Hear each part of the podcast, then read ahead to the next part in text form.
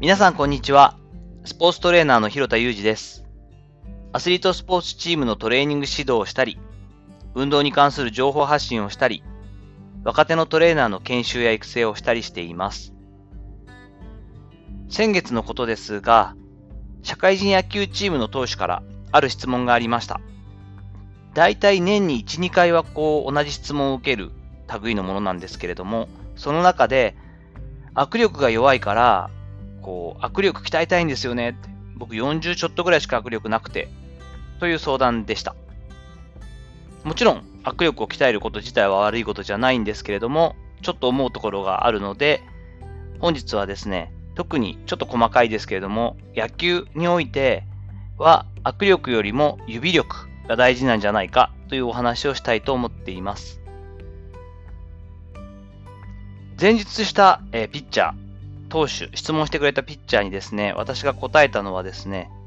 ほんとなんで握力がいるの？っていう話を問い返しました。彼が答えたのは、スライダーであったり、フォークボールであったり、その指をしっかりかけたり、挟み込んだりする力がどうしても落ちやすいと。特に50球、60球と投げていくと、だんだんだんだん握力がなくなっているのがわかる。そのために、そもそも握力を測ると42とかしかないし、握力を鍛えたいんだよというお話でした。もちろん、握力そのものを鍛えた方がいいこともあるんですけれども、そこで私が彼とちょっとやった簡単なチェックっていうのがですね、音声で言うと難しいんですけれども、両手のひらを指をまっすぐにした状態で手を組み合う。バッテンみたいにするってことですね。指をまっすぐにして。その上でお互いに私の右手と彼の右手、利き手の方を合わせて挟み込むと。指をまっすぐにしたまま俺の指を思いっきり潰して挟んでって言いました。結果的にすることというのは指の側屈というかですね、指をこう、四肢をこう折り曲げる。指を曲げる動きじゃなくて、まっすぐにしたまま横にこう添えるというか、特に4肢に関しては寄せる動きになるんですけども、これがすごく弱かったんですよね。で、これはなかなか握力計みたいなもので測るのは難しいんですけれども、特にピッチャーの投げるとき、リリースのときに使う力っていうのは、この挟み込む力と、あとその特に中指と人差し指を使って指を反らさない。簡単に指を曲げずにこうグッと固めた状態で最後の最後、ボールを離す瞬間は人差し指と中指で引っ掛けて投げることになるので、その指が負けないように反らさないでグッとこらえる力。細かい力ですけど指力が大事になるんだよという話をしました。やはりテストをしてみると彼はそこの力があまり強くなくて、というかその意識がそもそも弱くて、まずはすごい地味なトレーニングでリハビリみたいですけれども、その指を挟み込んだり、特に中指と人差し指を使って、こう反らないようにしてこう抵抗をぐーっとかけて、それをこうこらえて、10秒こらえてというようなアイソメトリックと言われる種目を教えたりしました。打者に関しても単純な握力が必要なケースっていうのは実は少なくてですね、筋力と握力の相関性っていうのが結構高かったりという論文の結果もあったりするので、一般的に握力が強い選手というのは筋力も強かったりするんですけれども、バットを使って、そのバットをスイングして、そのスイングの力、スピードや力をボールに伝えるという力を考えたときには、握力の中でも小指側から挟み込むような力っていうのがマニアックですけど大事なんですよね。あまりこうバットを握るときっていうのは、えー人差し指、そもそも握るときにあんまりこう親指って使ってないの分かりますか？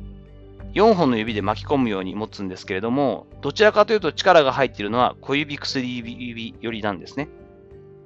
で、このようにこう挟み込んで、ぐっとインパクトの瞬間、小指側から力を入れるような、えーそんな独特の使い方の力が大事になります。例えばですね、ピッチャーで血行障害などによってですね、握力低下が著しいと、もともと55、60などあった握力が急に35とか40届かないといったケースに関しては、やはりリハビリの強化として握力強化を続けていくことはすごく大事になります。前に比べて明らかに落ちていると、他の部分に負担がかかっていることが多いですし、直結しているのは肘に負担が大きくかかりますから、握力を戻すことが大事です。握力というか、そもそも握力、ぐっと握る力、前腕の力っていうのは、その肩甲骨を固定する力にもつながっているんですね。なので、あまりにも握力が弱いと、肩周りを固定する力が弱くなってしまうし、そのボールを離していくときの引っ引き伸ばされる力に対して、ぐっと肩をこう押し込むというか、固定させるような力も弱くなってしまうので、やはりレベルには応じて握力を鍛えることも大事です。ただし、えー、じゃあ、やっぱり大事だから握力ってどんどん鍛えた方がいいよねと言って、アームカールや二の腕の部分の上腕三頭筋のトレーニングとともにですね、最後にこうリストカールとか、リストエクステンションとか、海内、海外などといった結構マニアックな動きですが、前腕をこう強化する種目っていうのはいっぱいあるんですけれども、それをガンガンガンガンやることによって、今度こう前腕がこう大きくなりすぎる。トレーニーというか、体を鍛えてる人は前腕が結構パチパチでこう太いとかっこいい部分もあるんですけれども、どうでしょうか？それはアメリカのメジャーリーグのピッチャーなんかを見ていただいても、あんまりピッチャー、特にピッチャーで前腕がこう太い人って見なくないですか？あれにはやっぱり多少理由があってですね、体の使い方っていうのは基本的に体幹部、体の幹の部分が太くて、えー、端っこ、末梢と言うんですけど、端に行けば行くほど細くなっている方が体の使い方としては負担がかからないんですよね。よく木の枝なんかでこう表現しますけど、幹よりもこう木の枝の先端が太い木なんて、絶対にその枝折れるじゃないですか。重たいわけですから。やはり、先のに伸びていけばいくほど細くなっていくというのが、えー、体を特に無知のように使って、体の中心部からエネルギーを使って、最終的に末端につなげて、肩を回して腕を振って指先からボールを離すというような投手の動きなどに関しては、やはり自然の摂理に伴って、先に行けば行くほど細い方が有利なんですよね。そうでないとなかなかしなりませんし、負担も大きくなりますから、この辺の強化と教育とやりすぎないかっていうそのバランスっていうのはすごく大事になってくるんですよね。さて、いかがだったでしょうか？ちょっとマニアックな話ではあるんですけれども、力が弱い、指に力が入らないイコール握力ではなくて、特に野球などスキル性の高いスポーツである場合っていうのは、指力という部分がすごく大事になってくるんだよというお話をしました。その上で、握力を鍛えすぎることや前腕を鍛えすぎることの弊害なども少しお話をさせていただきました。